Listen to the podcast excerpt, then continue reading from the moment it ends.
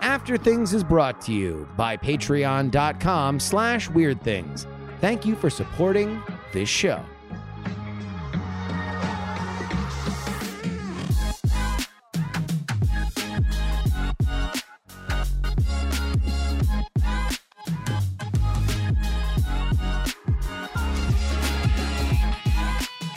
Dan, thank you so much. That was awesome. Yeah, absolutely. That was fun. Um, yeah, I hope we get more chances to chat. It's kind of a you know different format that I'm used to. Oh, dude, totally. Yeah. How, how has how has the book uh, the book blitz been been going? How long you been cranking on it? it's been nonstop. So yeah, we started we started recording podcasts back in April, um, Wow. and Wow. it's been pretty much a go since then. Dude. So, yeah. That's you all are putting um, out a podcast series to promote it as well? Is that No, we're not. Uh, you know, it, it's uh, we we probably should have started doing that two years ago if we wanted to, but you know, we were still writing. So Oh, it's always um, it's always a good time though. I mean, for whatever. Yeah. Like I I hope. Yeah, I've known Michael Shermer since the mid '90s, and I've watched Mhm. him just build up his over of books and whatnot. And I hope you Uh-huh. Yeah. continue to do this and keep just keep writing on this and talking about it because it's. yeah, no, yeah, we're doing his show next week, I think. So, um, Oh yeah, yeah. I have a funny when he showed the the gorilla video at the the amazing meeting way back like 2003 2006 or something like that you know you talk about like different parts of the brain like the Halle Berry neuron we have different we Mhm. focus on stuff Yeah. there's, there's good evidence to show that there's you know you know folk not uh, okay Yeah. go speak yeah, yeah. No, no, There's plenty of evidence that we focus. Yeah, yeah but the idea is that neurons that wire, fire together wire together and we do have att- neurons Sure. as far as you're the expert on Mhm. attention you're i'm not going to Mhm. say that but like Yep. I love monkeys i love monkeys Mhm. like i'm obsessed with This apes. man, so it- michael it's not, not not a joke. Not a yeah. joke. This so man Michael loves played the video, and I got very distracted by the gorilla walking across. I started laughing because there's this, there's a gorilla, and I'm laughing at this gorilla, and I look around, and I'm like, I know the problem with my attention span is I think too much about monkeys. you know, it's it's interesting that, that that's actually a, an empirical question that we're studying right now. Does things that we're familiar with, right, and really interested in or know about, uh, do they kind of break through more? And Yeah. you know, one of the interesting findings. So if you if you're constantly attuned to monkeys or you're really familiar with monkeys, will will a person in a gorilla suit pop out more? And at least under more controlled studies, I mean, the gorilla video is not a controlled study. That that's Mhm. that's a demo level sort of study. Mhm. But when we've been doing it under controlled conditions, it turns out we don't find the effect. Um, so here, here's a study I, that we I, did. no, I- yeah, please Yeah. go ahead. I believe you. So I imagine, on that. yeah. So it's it's a, it's a study where we um, we tested participants in two different countries, and we either showed the the standard sort of petrol gasoline station logo. So in some countries, there's only one gas station, right? It's it's all owned by one company or one or by the government. So we showed them the the logo from their own country or the logo from the other country, and then we swapped across the populations, and there was no difference at all in noticing. Same thing for the national flags. Um, you weren't any more likely to notice your own flag as a flag that you didn't know. Um, Yeah. which well, to me is shocking, logos, but- but but also like people can't draw logos if you ask. they can't they can't draw them, but you can recognize them really really Yeah. well. Right. Yeah. So and this this is just a detection, right? It wasn't No, asking you to. I- I- recreate it. Yeah, Yeah, I think because it's our focus windows there, and I think that Mhm. I, I, you know, I believe that it's like Yeah. the stuff where uh, Yeah. Chess masters are great at remembering the position of a board as long as it's a Mhm. legal position. The moment it's not a legal Yep. position, don't Yeah. remember it. We actually have a video on my YouTube channel of a grandmaster doing that task, right? Where we show him chess positions and have him recreate them, and then we show him random ones, and he's like really frustrated. Um, it's really great. Oh, wow. Um, yeah, it's fun. It, it, you should check it out because it's fun to watch him talk about it too. He's, he's really Yeah. interesting. Um, It's disturbing But yeah. when you realize your expertise is undermined by some simple algorithm. That's you know. yeah. Well, I mean, it- your expertise is based on this, you know, the thing that you've memorized. Yeah, here, here's the video. Yeah. Um, is Patrick Wolff, who was a former U.S. champion. Um, it's a high level player. Um, I think now he's in the financial industry, but um, Wow. Mm-mm. Wow. yeah, this is setting up a random, you know, a random position. It's like he's got, you know, there were like 25 pieces on the position, and that's all he could do. Um, Mhm. But when it's the uh, when it's a regular position, he just he nails it, and he'll he'll say, you know, I don't know whether this rook is here or right next to here because it doesn't matter for the position, right? Um, Mm. you know, I can and then afterwards he went back over the we ran him through like five of those positions. And then a half an hour later he said well in that first position and he sets it up again right? Having not seen it again. And said you know all that mattered was this attack over here. Nothing else mattered. I, I could just ignore all the other stuff. And that's why i wasn't sure where this rook goes because who cares? It's it's like everything's over here. Yeah. um you know it's just it's fun to watch. Yeah. That is It's- amazing. It's yeah, because you get into like such like expertise level knowledge that yeah you the context matters, right? You say like, oh well, but you're missing all of these other things that are these small Yeah. influences. Yeah, wow. Well, and that's it. That's exactly. I mean, in his, in his at that level of expertise, he can look at this position and say, okay, this is a winning position because of what's going on over here. Which means he may be less likely to remember the position of some piece on the other side of the board that was irrelevant to the attack, right? Mm-hmm. Whereas somebody at my level, kind of a you know average tournament player, I would look at it and I probably wouldn't see the attack, and I might be more likely to remember the position of that arbitrary rook that didn't matter yeah. right? Because I wasn't drawn to what did matter, right? So, you know, there's some evidence that you know experienced surgeons are more likely to miss, you know, something that's completely out of the ordinary because they're looking for it, something in particular. That so if you if they're going in and looking for a tumor, they might not notice something else, right? Yeah. Um, because We- that's, they're able to find it really efficiently. We're we're finding interesting research as far as like how well AI can like diagnose disease and comparing them to like Mhm. doctors as baselines. And it and it you know and it, and it right now on average you're better to have an AI do your diagnosis. Well, their exceptions are because a person who understands some very particular area of oncology or whatever, Mhm. they're going to pick up a thing in AI word, and it's that weird. we're at a very weird it's a- place right now with expertise. It's the Doctor House Absolutely. paradox. Yeah. Yeah. Well, and the Dr. House thing is like, you know, I've actually, for our last book, I interviewed some diagnosticians. Um, and what's interesting about that, that, that show was kind of cool in a lot of ways, um, but it was completely unrealistic because when somebody's being a diagnostician, they would never see somebody in the ER ever. Right, they're never going to be brought in to diagnose this weird case in the ER. The diagnosticians see them after three years of going to every doctor around to try and figure out what's going on right? And they'll only see them with years of medical records. And what they'll they send, you know, if you talk to these people who actually do this, right, who will find the one case of plague or the, the sorts of things that are on house all the time are extraordinarily rare. And these people might see it once or twice in their career of 40 years. But because they're in that role of a diagnostician, right, they don't have to rule out the obvious stuff. Right? They're not looking for it because other people have already ruled out all of the really obvious stuff. Mm. So they they can come in with this mindset of, okay, I'm looking for a weird thing that holds all of this stuff together. And what they say is like, you know, if I'm lucky, we hit 50%. You know, we, we figure it out 50% of the time. yeah. And Hugh And most of Laurie's we have accent no idea. sucked. it was fine. it was fine. I think I I'm an American. I Yeah. He also me. doesn't have a limp. Exactly. Yeah, Come I'm- on. hey, I'm just an all-American guy. Uh, the the the trick is if you're British, uh, uh, uh, harden your R's. Make sure Yeah. to say your Yeah. R's. Well, it's also this like kind of like na- like like uh, sounds Chicago. like like, it's like, a Chi- Chicago. yeah. gangsters. See, yeah, Yeah. Uh, it's lupus, yeah. Like, Well, One of my favorite experiences was I, I- I did a semester in London in a theater program, just mostly attending theater, and they tried to do a Tennessee Williams play in London. And Oh. the accents were just like it was a weird mix of you know New Orleans Oh, and Oh, I Boston and That's Chicago. great. I would pay so much money to but, but you know then then Americans put on British accents and they like there is no British accent right it's, it's oh, all ours regional is, ours dialects. is, uh, yeah, we do like Yeah. Monty Python, Holy Grail. Like that's Yeah. you know, the level. and even then we're probably mangling you know Liverpool Oh, versus London versus yeah. Edinburgh yeah Yeah.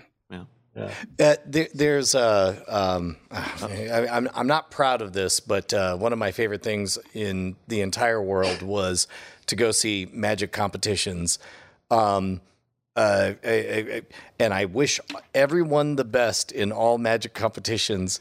But to see a performance that clearly was rehearsed a thousand times in a living room, and for the very first time is being performed on a stage, is an extraordinary experience.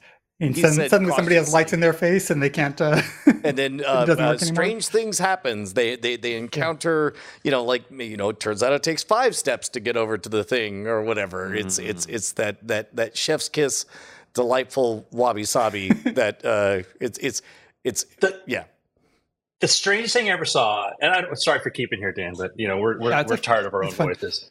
Um, I went to an open mic night, and I watched a guy go up on stage, and I mean he looked like you know he's probably 38, something looked like he lived with his mother and always will be until he like wears her clothes, whatever. Just just kind of an off kind of guy. Wears her as clothes, not wears her And- clothes, but wears Yeah. her as clothes. All right. Yeah, yeah, yeah. He gets up on stage and he starts to do like Richard Nixon. He starts to do like all of these 1970s impersonations and just starts like, oh, da, da, da, da, da, da. I'm like, what? What's going on? And then I realized is this guy had memorized like a Richard. Remember the the person Rich Little? He memorized Yeah. the entire Rich Little Oh record. wow. He'd memorized the album and he was going up there doing like a track from the album word for word. Wow. And, and, and the audience is like, what's going on? Because he just totally tuned out everybody, just totally. Where else? And I'm like, this was, it was a very, It's, Very- it's kind of like think Robin you mean- Williams doing Elmer Fudd doing Bruce Springsteen. Have you ever heard that Oh, routine? that's right. Yeah. is that is that the track that no no no is that the one that ends with fire? Uh, Yeah. yeah, yeah, Yeah. yeah, yeah.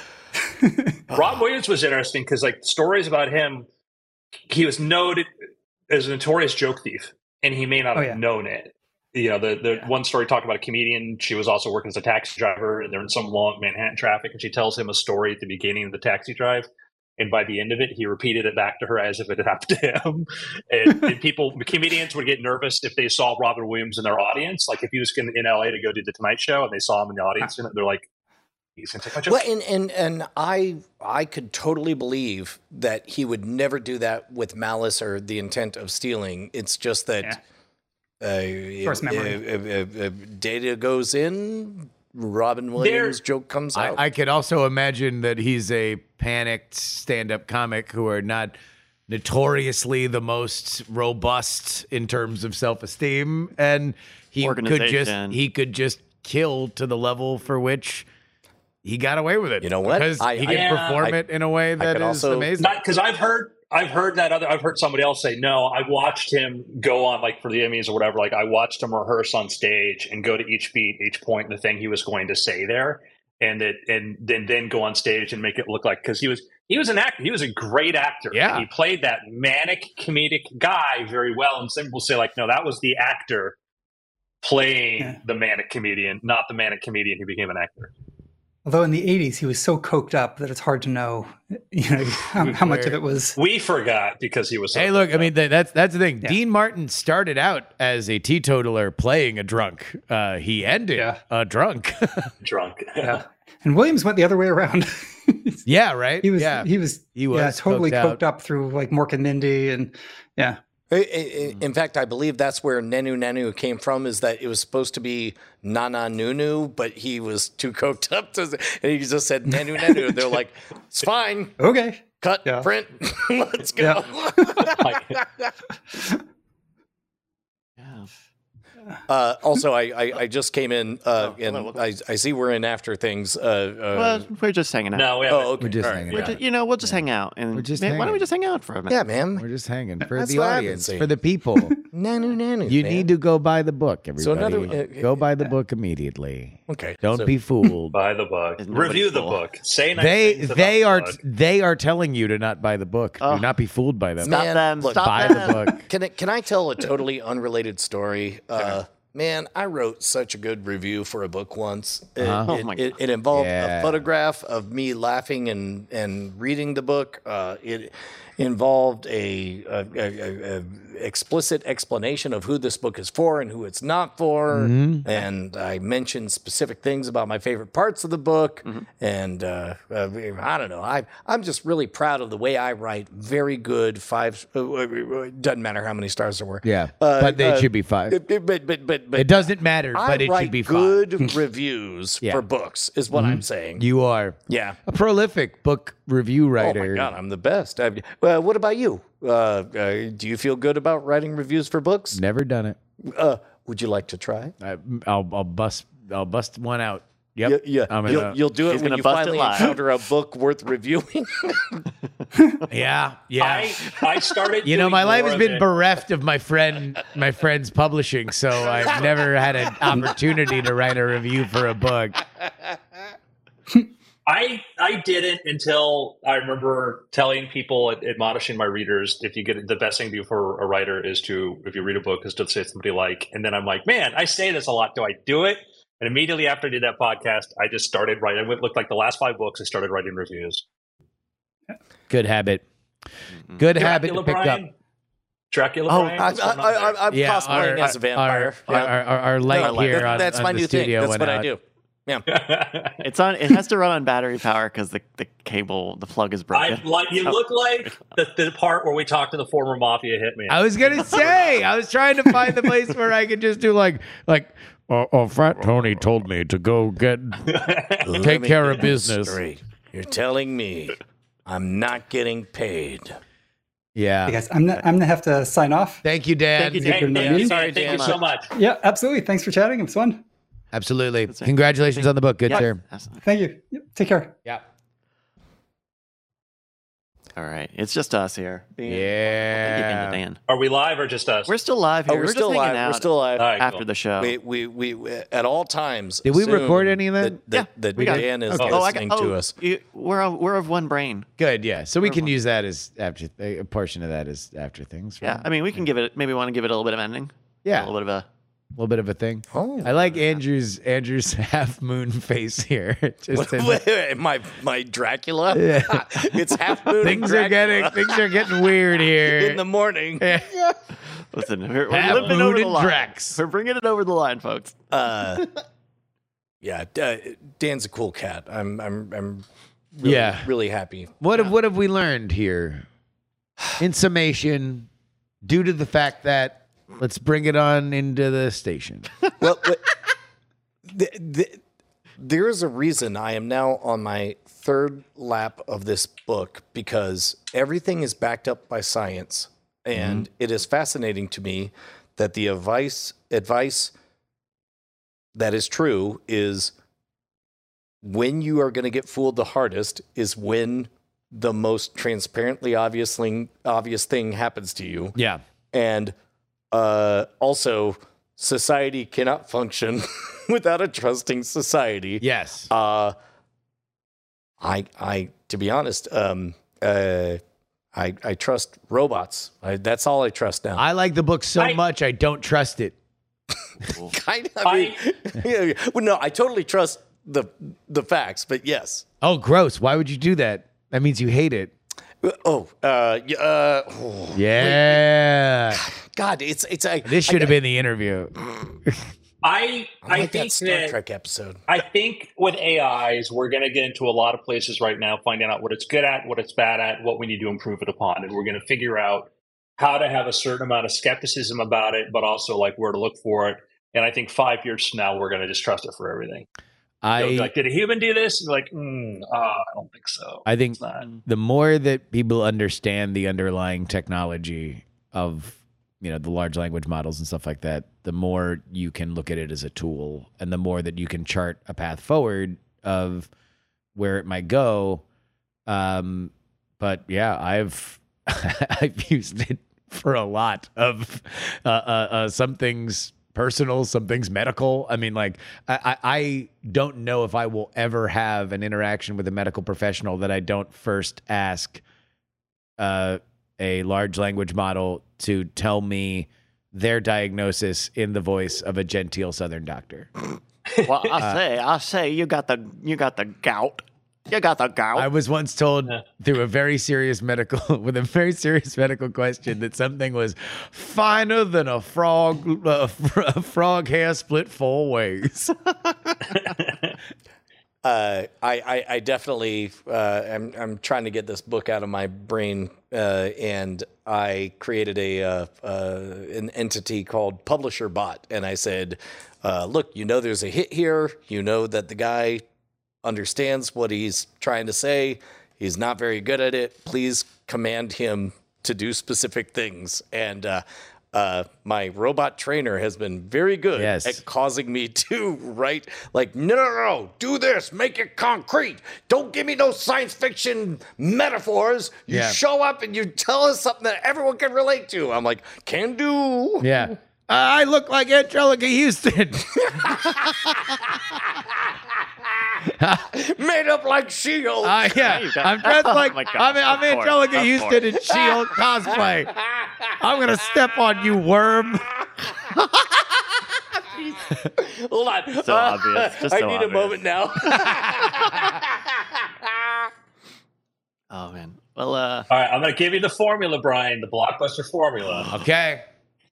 Everybody listening, this, Yep. is, this is how you write a nonfiction book that sells a million copies, as far as I know from ones I've read. You start with a story, a question, a thing, a thing that gets set up. Then you have your journey along the way. And each one of those journeys is a story, something that happened in the lab, some experience, something. Each chapter is a story along that journey. Like, oh, and then this happened, this thing happened here, da, da, da, now we're there. And like literally each story is a, you know, there's a story. Then you get to the end and you take that original thing you set out to do in the beginning and you wrap it up with how all those stories that pulled it together. But it is story, story, story, story, story, story. You look at like Malcolm Gladwell, every chapter is a story. There's a big thing, a setup, then there's an end. It's why his books sell gazillions of copies. When you look at things like these books, these like big, huge, super best selling nonfiction things, and this is the advice I've had to my science writer friends. They're like, oh, I'm like, I'm like, you don't start with there was a study. Like you start with so and so was a researcher, so interested in blank, and asked this question to this, and then like, oh shoot, I've got a human there asking questions about the universe, and now I have the result. And so, story, story, story, story, story, characters, characters, characters. There are many then- things and then I would it- like to say, but I will not. And then about three chapters in, talk about your childhood because we got to really feel this. Oops. Oh, you did it! You did it! there you go. We got we got a curse word Oops. in. We got a goose. Thankfully, the PhD wasn't on the call when that happened. Ah, yeah, yeah. I That did was, mention. I did mention butt plugs though. So Uh, that's fine. We don't bleed. I can. Oh, you're talking you about can, the chest thing? yeah. You can. I mean, that's the thing too. Is when I look at a biography and I see the the n- number of page count, I'm like, oh man, it's, it's above 400. Like I know I'm going to hear about their grandparents more than oh I care about this person. You're gonna hear. You're gonna hear about their dog. You're gonna hear about. Yeah. You know, like my. Well, I'm going to hear what county of Ireland great grandfather Ebenezer came from. I'm going to hear. I'm going to hear about. They know that, and that drives me nuts. Like his great great grandfather. I'm like that. Does, it's we're Americans. That doesn't matter. It Yeah, really we don't doesn't. care. You get off the boat. Just change your Sad. name. Mhm. You know. I'm a bunch of- Yeah, oh, yeah. Anyway, So, all right. I'm here for whatever's Jim happening. It's been after.